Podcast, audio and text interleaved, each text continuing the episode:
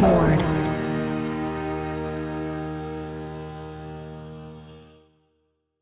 ビルボードポッドキャスト MC の太田です、えー先週のエピソードでお伝えした通り、えー、の生竹さんがですね、本日お休みということで、でも僕一人でやるのもあれなので、えー、と一人、えー、とゲストをお呼びいたしました。それでは、えー、とゲストの方、自己紹介をお願いいたします。はい、えー、ビルボードの佐藤です。はい、よろしくお願いいたします。よろしくお願いします。佐藤さんは一度、えー、とポッドキャストに出演されたと思いますけども、去年の3月ですかね、あのー、なぎらさん、あのはい音楽評論家のなぎらさんが出演された回があるんですけども、はいまあ、そこにあの佐藤さんも出演していただいたと。はい感じで一度出演されていただいたんですけども、まあ、その時はイレギュラー回やったんですけども、今回はレギュラーということで、まあ、チャートとかもね、のお話とかもしつつみたいな感じになると思いますけども、はい。よどうぞよろしくお願いいたしますよ。ろしくお願いします。あの、ビルボードライブの PR を担当されているはい、えーはい主に、えービルボードライブの東京と横浜の、えー PR を担当しております。はい。どうですか？もう緊急事態宣言がもう発令されて、はい今4月28日に収録してるんですけども、えー、とその時点では東京と、えー大阪、えー兵庫、京都ですかね、のところが緊急事態宣言が出てると思いますけども、まあ、非常に、まあ、だいぶ直撃をしているまあ大きいそうですね影響を受けているですよね。はいあのーうちの店の場合は飲食店でもありますし、えーまさに緊急事態宣言の影響が、えーあるお店になりますので、まあ、ちょっとその、えー対応を、えー日々している、ここ最近に関しては、えー日々しているっていう状態になってますかね。うんうん、なるほど、なるほど。はい、という中で、ちょっとゲストに呼んでいただいて、ゲストとして参加させていありがとうごただいて、ざいます。申し訳ないですけど、いえやいや、ありがとうございます。また、あの、エピソードの後半ではね、ちょっと、まあ、東京と大阪はね、あれですけども、まあ、横浜にも、はいえっ、と、ビルボードライブございますので、まあ、そちらの情報とかもね、えーとお話しできればというふうに思います。はいでは、まずですね、最初はチャートの方に、えーご紹介させていただければと思います。えー本日4月28日水曜日に、えー発表いたしました、えービルボードのジャパンホット100総合ソングスチャートの方からいきたいと思います。では、まずトップ3を私の方からご紹介させていただきます。はい、えー第3位が、えー夜遊びの怪物。第2位が NiziU の Take a Picture。そして1位がセブンティーンの一人じゃないが、えー1位を獲得しております。ということになってます。1位のセブンティーンの一人じゃないはですね、あの CD セールスが、えー今回初週で37万2913枚売り上げてですね、はい、CD セールスで首位を獲得してて、あとうん。ツイッターの指標でも、えー首位を獲得しております。あとこれね、ストリーミングでも前の週が53位だったんですけども、今週は24位ということで、うん。あの非常に順位を大きく伸ばしていてということで、うんまあ、前の週が44位だったんですけども、今週1位といった形になっています。まあ、CD のセールスっていうのはね、まあ、今回のチャートだと非常に目立つんですけどうんも、うんうん。まあ、ストリーミングが24位に上がっているっていったところから、そういうデジタルを普段利用しているリスナーの方からにも非常にリーチしてるっていう印象があるかなというふうに思います。はい。これ37万枚ですか？はい。37万枚っていう数字は最近の、えー、新人シングルの売り上げ的にはどれぐらいになるんですか？そうですね、37万、いや、そうですね、その、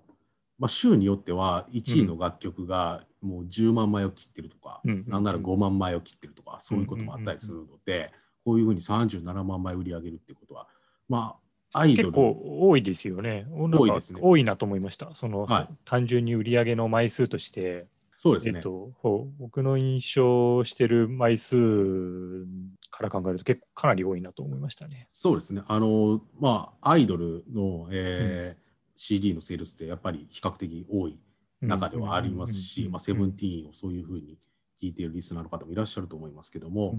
まあ、そういう中でも、まあ、中には、まあ、その CD セールスでうん、えー何万枚、な十何枚枚売り上げて、えーうん。ソングスチャートで1位になるみたいな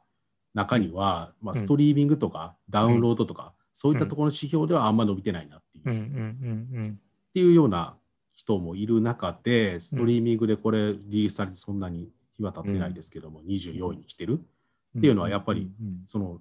フィジカルの購入層と、えーストリーミングに聞く層っていうなんかいろいろ幅広い層がいるんだなっていう、幅広いファン層がいるんだなといった点では特徴的なところだと思いますね。といった感じでございます。で、2位が20のテイクアップピクチャーということで、これは前の週と同じ順位ということになってますね。ルックアップが1位ですからね。そうですね。はい、MV も1位ですか。はい、動画再生も1位で、ストリーミングも6位ですしね。はい、ダウンロードも7位ですし、はい、ラジオでも12位ということで、これも非常に多くの方に聞かれている感じ。まあ、20そのものもそうですし、20の楽曲そのものにも興味を持っている方が非常に多いという結果ですね。はい。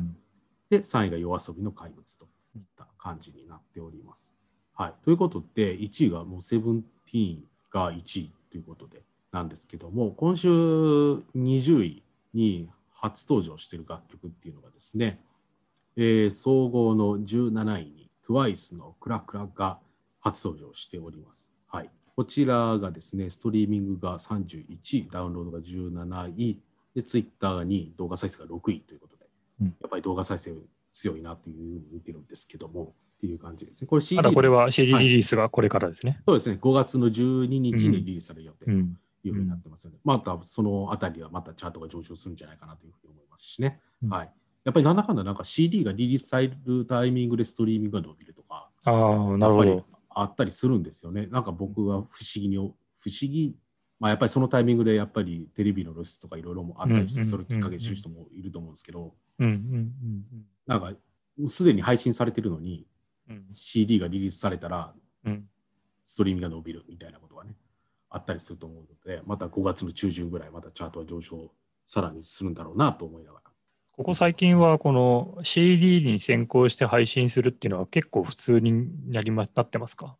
まあ、普通どころか、うん、何でしょう、もう先行配信ということすら言ってないというか。ああ、そうですよね。いや、そうなんですよ。僕もあのチャート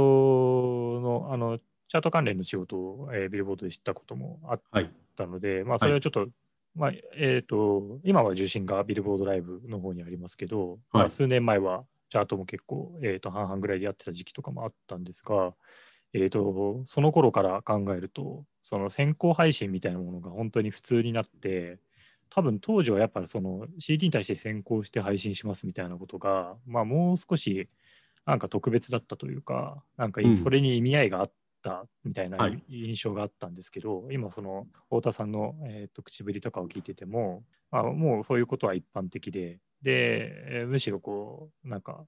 この日常的な、その、リリースの戦略として取られてるっていうようなことなのかなっていうふうに思いながら聞いてたんですけど。はいはいはい。そうですかね？そうですね。もう、そのいわゆる先行配信なるものが、うん、まあ、先にストリーミングなりダウンロードで解禁されて、うん、その後の CD セールスが1週間後とかじゃなくて1か月後とか2か月後とかっていう楽曲も、まあ、ちょっとまあ、全てがそうではないですけども、ちょっと散見されつつあるみたいな、なるほど、なるほど。なっているんですね。うん、はい。でも CCD リリースの時がそのチャート上とか、はい、えー、つまりストリーミングもそのタイミングで伸びるってことは、あの露出上のピークなんだけど、はい、まあ、要はその初登場1位みたいなことでみんなこだわらないってことですよね。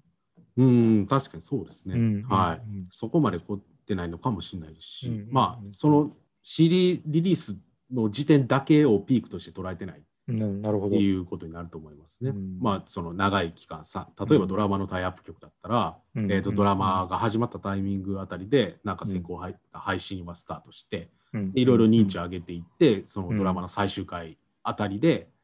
CD をリリースするみたいな、いうなんか3か月ぐらいのプランをかけてでいろいろな露出タイミング動画ミュージックビデオとかも含めそういった露出の計画を立ててちゃんとやって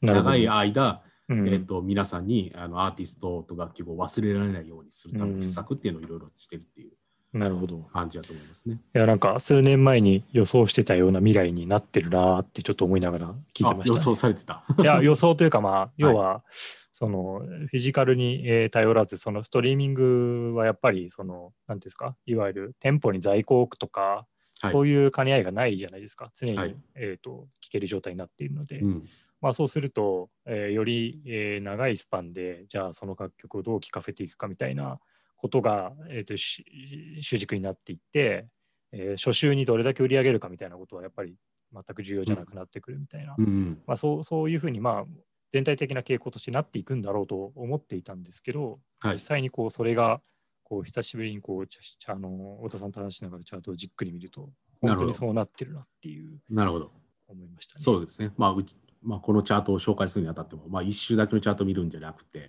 毎週のチャートを見つつ、何が1位になっているかではなくて、何が上位に居続けているかっていうところあの見てほしいというふうには、このポッドキャストでも何度も話していることでございましてですね。はい。うんぜひそういうところ。だからこのセブンティーンとかね、あそれこそ、まあ、ストリーミングの順位、ちょっともう高めですけども、うんはい、だから今後の順位推移をあのいろいろ見ていってほしいっていったことを言ってますね。なるほど。はい。といった形になっております。はい。ということで、まあ、あの、セブンティーンが1位で、で、TWICE は初登場ということで、あの、ちょっとここから個人的な話ですけど、はい佐藤さんは、あの、BTS とか TWICE とか、ブラックピンクとかをよく聞いてるイメージなんですけども、はい。BTS と TWICE とブラックピンクをよく聞いてま。ですす。はい、そうですね。今、はい力強く言っていただいたのは、あの、K-POP をよく聞いてるってわけではなくて、そうです。はい。BTS とブラックピンクと TWICE はいということで、セブンティーンのファンの方がいたら申し訳ないんですが、ああいう、はい、K-POP 全般というよりは、はい、その3組がをよく聞いてるっていうところです、ね。なるほど。まあ、セブンティーンもね、先ほど聞いていただいたと。えーいい曲だと思いましたよ。あすごいいい曲でしたよ。はい、そうです。TWICE とかを好きになったっていうか、はい興味を持ち始めたのっていつ頃になるんですか、えーとですね、TWICE が、えー最初に知ったのは、あれは日本デビューする前、TT が本国でリリースされた時期だと思うので、ちょっと今厳密な時期が思い出せないんですが、2016年か2017年だったと思います。でああ、そうですね。2016ですね。6年ですかね。はい。はいで、えーっと、それの、えーライブ映像、本国でのライブ映像というか、テレビパフォーマンスの映像ですね。それが、確かあの時、えー僕の妻に教えてもらったと思うんですけど、はいはいまあ妻の SNS のタイムラインに多分それが流れてきて、まあ、うん。可愛いと、うん。見ようと。で、うん。まあ、見ると、本当に、えー TT いい曲だなっていうふうになって、うん。まあ、そこから、その、まあ、僕の場合ですと、K-POP 的なものっていうと、やっぱその前の世代の、えー少女時代とかカラとか、ああいうものが日本でブームした、ブームになった時代の印象っていうのが、その前は強かったものですから、はい。まあ、そこからまあ一世代というかあの時を経て新しいアイドルグループたちがまあいて、まあ、当然いてでその人たちがすごくこう、まあ、魅力的な楽曲を発表しているみたいなことを、うん感じるようになったと。ではいそれが TWICE がきっかけででちょうど同じ時期にた多分ブラックピンクがデビューしたぐらいの時期だったのでそうですね。はい。まあ、その2組を主軸にあ新世代の K-POP アイドルみたいなものが、あのー勢いが出てきそうだなと思って聞いてました。で、はい、TWICE はその後すぐに日本デビューの話が、半年ぐらい後でしたかね、日本デビューの話が出てきて、はい。で、あの、ビルボードジャパンで取材もしようかみたいな話も一瞬あったんですけど、あの、うんうんあそうなんですかもう、もうあっという間にあのスターになりましたね。あ、のそうです、ね。なかなか、はいなかなかそのウェブメディアの取材の時間を組むのは難しいっていうようなレベルまでに一気に、えー飛び抜けてそうでしたねいきましたね。はいでブ。ラックピンクもそうそう、確か日本デビューのタイミングはちょっと遅かったかもしれませんが、まあ、多分その2017年ぐらいには武道館の公演とかをやっているはずなので、もうはい。あっという間にその、えー本国でのバリューと日本でのその、えー人気、えーファンベースを作るっていうのをガッとやっていくっていうこう飛ぶ鳥を落とす勢いの横目に見たっていう感じですかね。なるほど。うんその、今その TWICE とかブラックピンクが出てきた、えっ、と、2016年はいですけども、そのい新世代という形で話していただきましたけど、うん何がに新しさっていうか、そういうの魅力を感じたんですか？まあそうですね。えー、TWICE にしてもブラックピンクにしても、やはり、えっ、と、当時の、あのー欧米とかアメリカ、まあ特にアメリカですね。アメリカのシーンの、まあ、サウンドを取り入れているのが、取り入れ方っていうのが、やっぱここすごく洗練されてるなって思ったのは、楽曲を聴いた印象としてありました。で、TT はそれをさらに、えっ、と、楽なんていうんですかね、メロディー、サビのメロディーのキャッチーさみたいなものもあそれはすごくアジア的なものだと思うんですけど、あって、まあすごい、もう普通にいい曲だし、サウンドも、まあ今っぽいと。あの単純に思いましたね。うんで、ブラックピンクはさらに、えー、とその今っぽさみたいなものが先鋭化してたので、あこれはあかっこいいなと思いましたね。うんうんうんなるほど。あちなみに武道館2017年ですね。はい2017ですね。はい。はい。なるほど。BTS はうんどうなんですか、えっ、と、BTS に関しては、まあ、もう少し、えー客観的な立場で、まあ、というのも、まあ、また、えっ、と、すごい個人的な話なんですけど、これもですね、はい妻があの BTS に、えっ、と、ドハマりしたみたいなあえー時期がその流れあはいはい。そうなんです、そうなんです。ありまして、でそ、それもまあ全然古い話ではなくて、ごく最近、つまりまあ、ダイナマイト以降ですね、の話なんですけど、で、まあそこから、あの、遡って聞くような形で、えー妻と一緒に楽曲をいろいろ聴いて、で、えーそうですね、いい曲やっぱたくさんありますし、まあ、さっき、えーと BTS と TWICE で言ったような現行の EDM とか R&B とかああいったサウンドを取り入れながら、まあ、K-POP としか言いようがないそのポップミュージックに、えーしてるっていうところでは全く同じようなものだったんだなと、まあ後から知ったっていうようなころですね。でまあ。その知って以降は、えー、と BTS の曲は好きで、まあ、特に BTS の場合はさらにそこから、えー、とダイナマイトを、まあ、一つのピークとして、なんていうんですか、もう完全にワールドワイドなポップミュージックの一つになっていったので、えーそうですね、もう、まあ、普通にまあそれこそダイナマイト、まあ、僕は、えー洋楽が好きで、普段は結構欧米のもあのものをよく聞くんですが、まあ、そういったものと普通にチャート上で交互に聴いていって、あの何の違和感もなくあの聴うん聴けていくみたいな、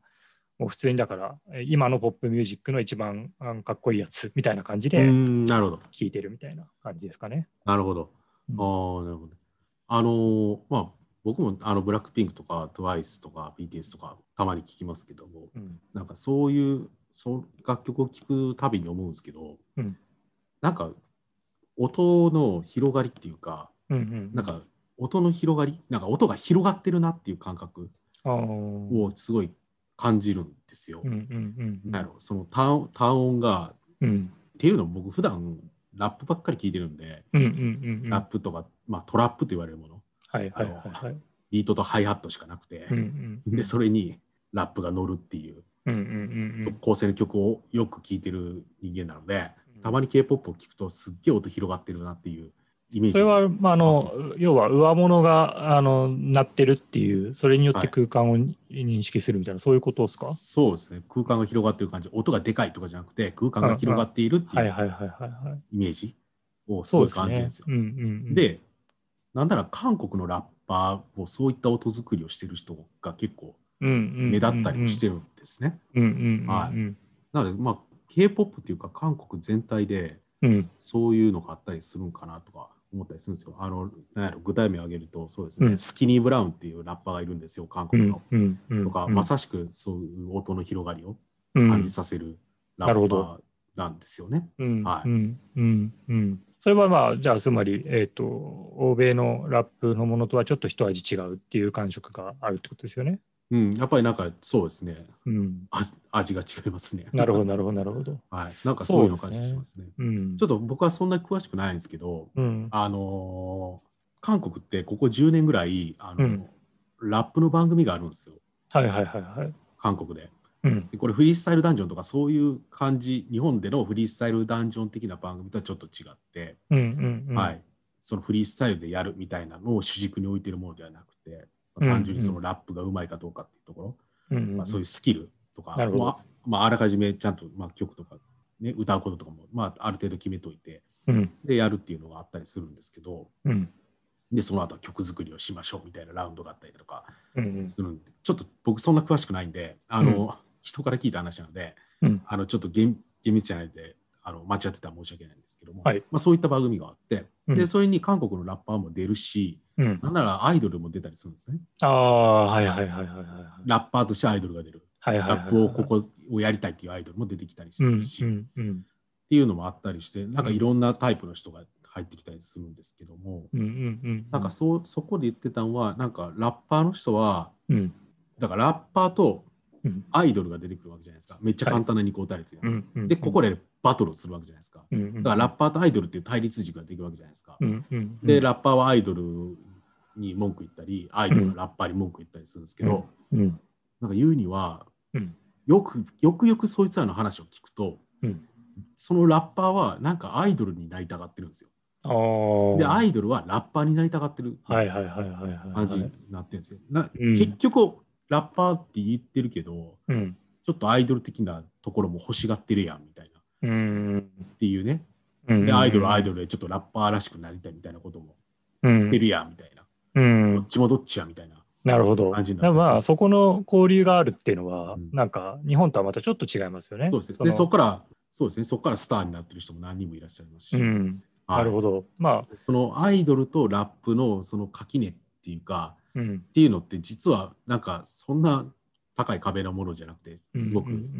なんか重なり合うところがあるみたいな、うんうん交流があるっていう。あるみたいな、そういうふうな見え方ができたりするんですよね。はまあ、えっ、と、まさにあの BTS うん。の今ラッパーが、えー3人いるんですけど、はい。まあ、そねのうちの、えーラッパーの例えばシュガーというメンバーとかは、はい。まさにラップがどっちかっていうと自分のあのうん中心だったメン、えー中中心にああったメンバーで、えーだからだからこその葛藤みたいなことを結構楽曲の中に、えーまあ、うんうん BTS というよりはどっちかっていうと本人のソロとかが多いですけどはい。落とし込んでいてまあでもまあそれ多分その確かに葛藤はああるんだろうなと思いますしあのなんていうんですか？まあ本当に分かりやすく、えー硬派なラッパーとナンパなアイドルみたいなうん。その見られ方の中で悩むみたいなものは当然あるんでしょうけどでも確かに今話してて思ったのは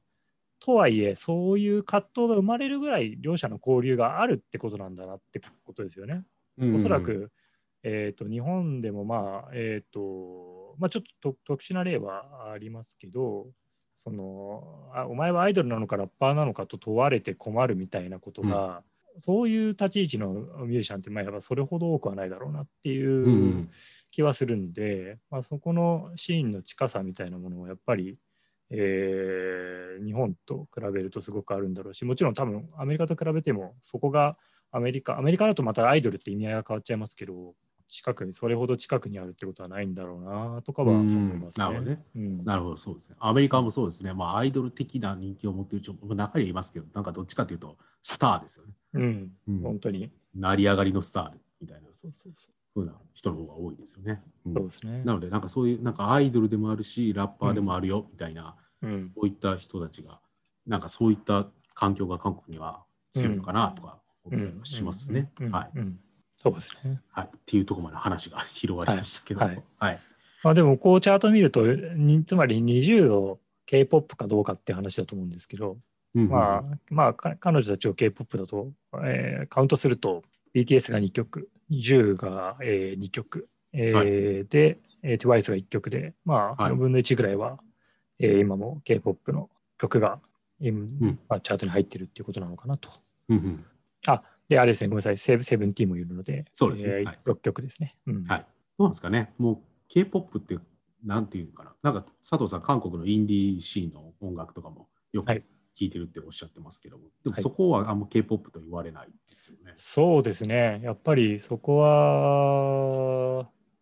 あんまり、えーそうですね。まあ、うんうんただ結構面白いのは、例えば僕、兵庫というバンドが好きで、えーはよくライブとか見に行くんですけど、えっ、と、兵庫とかっていうのはすごく、えっ、と、サウンド的には、あのー日本で言ったらそうですね、シティポップって言われるような、はい。まあ、ヨギニューウェーブスと対バンしたこともあったと思いますけど、ああいったサウンドと、まああともうちょっと、えーモダンな R&B 的なものと、をまあ、組み合わせたようなサウンドなんですけど、はいですごくまあ洗練されてて、えーソフィスケートされた音楽なんだけど、えーファン、ファン層はすごく幅広いというか、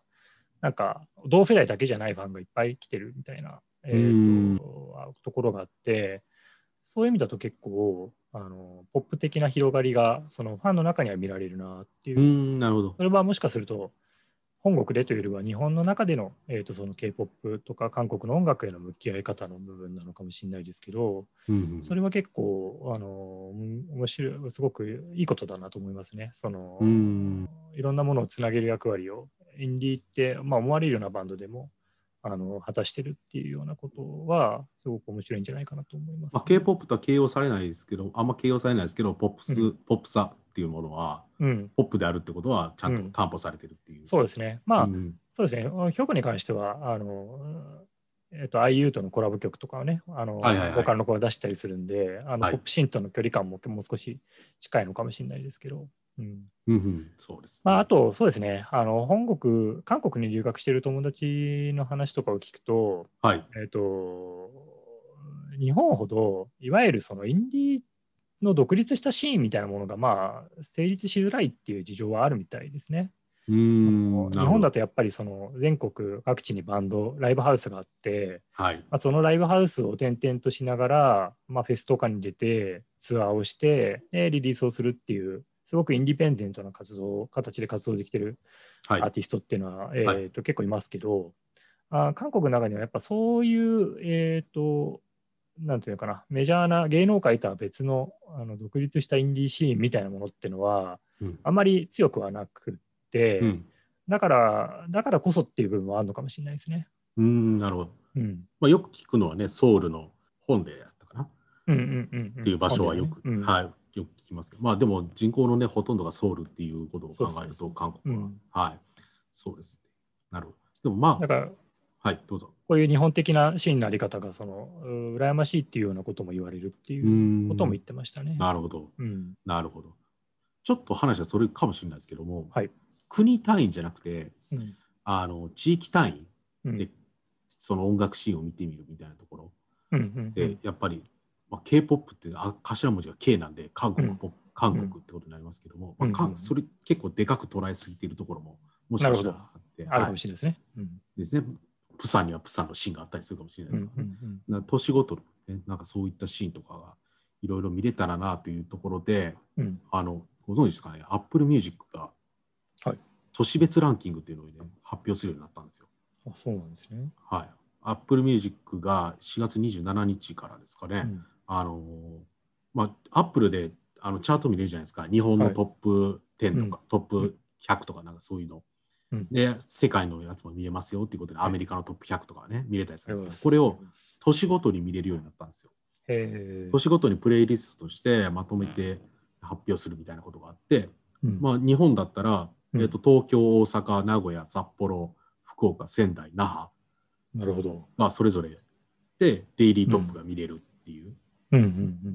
のを始めて、まあこれはもちろん世界のやつも見れて、うん。うん。それこそソウルも入りますし、うんロンドン、。パリ、ニューヨーク、えーうんアトランタ、えーとかバンコクとか、でうんなんなら僕の知らない都市とかもあったりとかして、うんアルマトゥイっていうし都市はちょっと僕知らなかったんですけど、うんうんうそういう国別の、じゃあ都市別のうん。ランキングっていうのを見れるようになったんですね。うんこれすごい面白いなと思って。うん。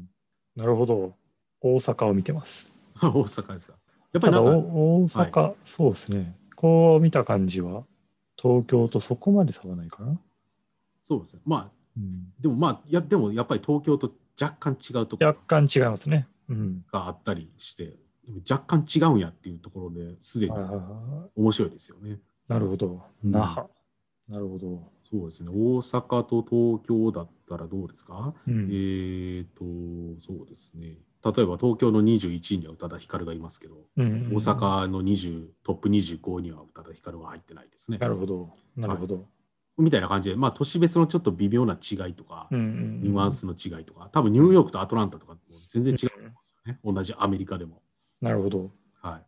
い。そういう、ね。こういう都市としてうん音。楽シーンを認知するみたいなところうん。は、っていう流れは非常にいいなと思いながら。そうですね。ただまあ、今話をしながら、でもまあ、こういう Apple Music とか Spotify みたいなグローバルなサービスが世界中に浸透していくようになれば、ある程度はあそこが確一化というか、統一化されていくんじゃないかなっていう気はしますね。まあ今もそうなってる気がしますし、おそらくほら、ビルボード本国とか、はいまあ、どのどの、えーサービスも、この Apple Music にもグローバルチャートっていうのがありますけど、グローバルチャートを発表し始めているっていうのは、まあ、世界的に見て、えー見たときになんかこう、チャートにしたときに意味があることが、えーうん。意味意味があるようなえー世界になっていってるっていうことなんだろうなとも思いますね。うん。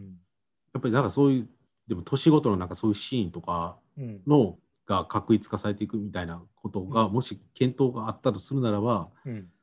そういうのを、なんかそれがなくなることが面白さがなくなるみたいなところに考えた上で、年別のランキングとか出したりしてるのかなとかかもしれないですね。思ってます、うん多分そのアップその Apple Music 内でうんできることっていうのをもっと増やそうっていうなるほど。もあると思うんですね。あの、まあ、都市別ランキングを発表したのと同時にもう一つ発表されたのがあってですね、うん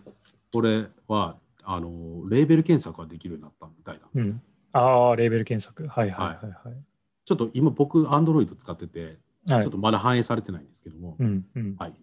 iPhone だったら見れるかもしれないですけどね、なんかそういったレーベルで、なんか好きなレーベルを見つけてみたいな。うん、これね、音楽オタク的には結構ね、音楽オタクというか、まあ、ファン的にはおいしい機能ですよね。そうですよね。結構そういった好きなレーベルってありますもんね、ファンの中ではやっぱり。だからそういうのもちゃんと簡単に調べれるようになってみたいなこ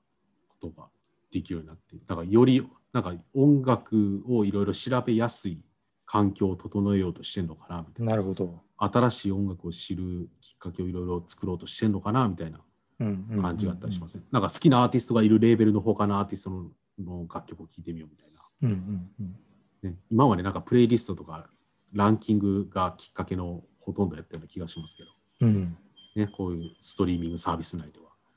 レーベル検索っていうのは非常にありがたいっていうか、確かに。意義のある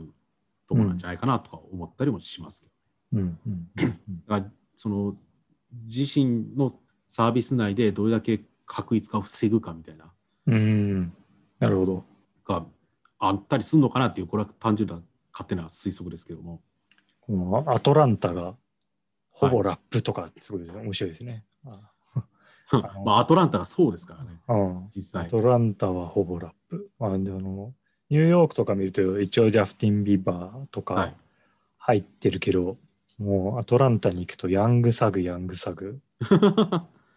えー、ヤングサグ、ヤングサグ。で、リル・ベイビー、ポロジー、はいはい。はい。とほぼラップっていうね。そうですね、もうアトランタはラップの街ですからね、そういうまあ、こっていうのが、はい。うん、多様性みたいなね、面白いですよね。はいまあ、ラップ界のスターの出身はアトランタが多いですからね。はいっなるほど。ていうことがね、見えたりとか、まあ、単純にあの音楽的な好奇心を満たすために、満たすのにも十分なうん。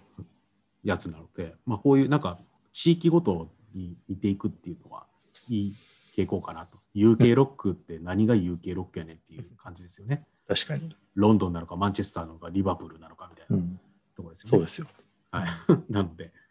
はい、だからこういうのはいい施策だなと思いながら見てたんですけど、うん。うん。はいうん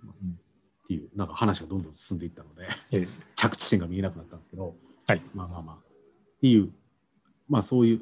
まあ、K-POP も、まあ僕らが知らないだけで、うんなんかいろいろありそうですよね。そうですね。あると思いますよ。はい。まあ韓国、セブンティーンからここまで話が伸びましたけども、はい、といった感じで、もうなんなんとか着陸させたということで、はい。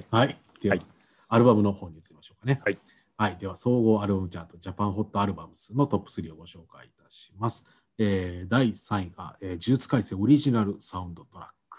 そして第2位が、えー江口拓也のエグイズム。そして1位が BTS の B ということになっております。ということで、1位も BTS ということで、えーはい韓国のアーティストですけども、まあ、こちらね、B 自体は、えー去年の11月にリリースされたアルバムなんですけども、うんまあ、ちょっとね、あのメンバー未公開写真仕様の限定フォトカード付きセットがリリースされたっていうこともあって、うんまあ、CD セールスが3万1085枚ということで、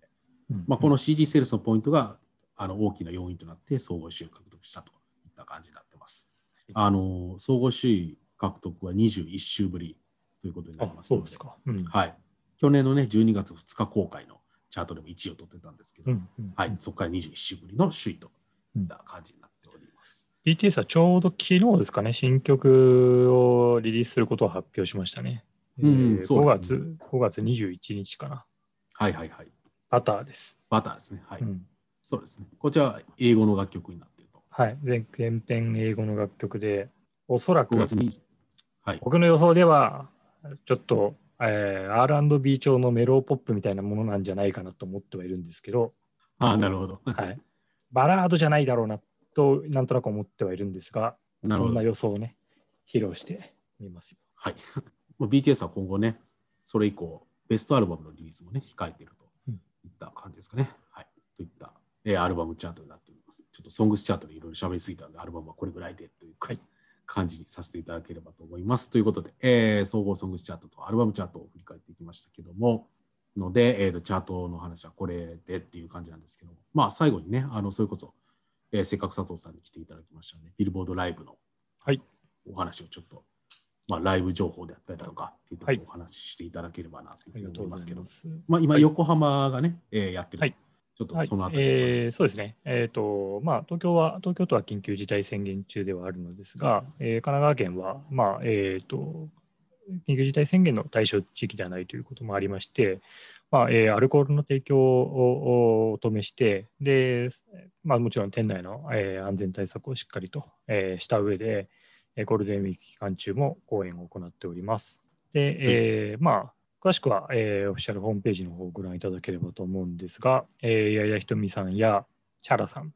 あるいは、えー、カイバンド等の、えー講演が、えー控えており、等々の講演が控えておりますので、えーぜひ、えー足を運んでいただければなと思います。これゴールデンウィーク期間中なんですかね？あそうですね、えーと、具体的な日程で言いますと、この収録日の翌日、明日4月29日が、えーサーカス、30日金曜日が沖人、今、えー小野洋介、あ、小沼洋介、失礼いたしました。で、えー3月、あ、ごめんなさい、5月3日月曜日が、えー、矢井田ひとみさん。で、えー5月4日、5日がイノランさん。5月6日がカルメラ。5月7日が、えーチャラさん。そして、えー5月8日がベイビーキーさん。5月9日がカイバンドさんと、えー直近のスケジュールは、えーそのような形になっております。なるほど。ありがとうございます。そうですね。まあ、こういう、まあ、横浜も横浜でちゃんと対策、あのはい感染予防対策をし万全にした上ではい講演しておりますので、はい、ぜひ万全の対策をしてるんでね、はい、ぜひお越しください。はい、はい、お越しいただければというふうに思います。はい、ちょっとね、今後どうなるか、ね、もうそろそろワクチンが、そうですね。はい、ですかね、僕の家の、家のポストにもようやくなんか来ましたけども、あ、そうですか。高齢者の方は何日からスタートあしますみたいあ、なるほど。ななるほどポスタ。ーを、ポスターっていうかチラシが来ましたね。はいうん僕の家には。はい。という感じなんで。なんか今後あるんですかねなんかそういうワクチンを接種した人なら、うん、あの、ライブ来ていいですよみたいな講演とか。まあ、どうですかね。日本ですかねの中では、まあ、どうかなとは思いますけども、うん、でもまあ、ありえなくはないですね。あの、いやうち、うちの会場としてどうこうっていうのは全く分からないまあ、それは置いといてですね。はい。あの、ほら、海外だとワクチンが打った人だったら渡航していいとか、あの、うんうんうん国内旅行していいとか、ヨーロッパですかね、ヨーロッパの地域はワクチン打ったアメリカ人は、えっ、と、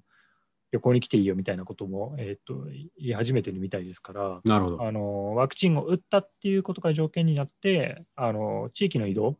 が可能になるっていうことは、あまあ、あり得るかもしれないですね。うん、なるほど。そうですね。まあ、今後いろいろまた、なんかいろいろルールとかも変わってくるかもしれないですけども。うんはい。ということで、また佐藤さんにはぜひね、なんか、たまには出ていただいて、はい い、ろいろ情報をいただけたらなというふうに思っております。ということで、えー本日はですね、えービルボードライブの、えー PR を担当されている、えー佐藤裕太さんに、えーゲストとして出演していただきました、えー本日はどうもありがとうございました。ありがとうございました。はい、それではまた来週も。あ、来週はですね、えっ、と、多分エピソードを追加するのが金曜日になると思いますけども、はい、また来週も引き続き、えー聞いていただけたらと思います。それでは、えーさようなら。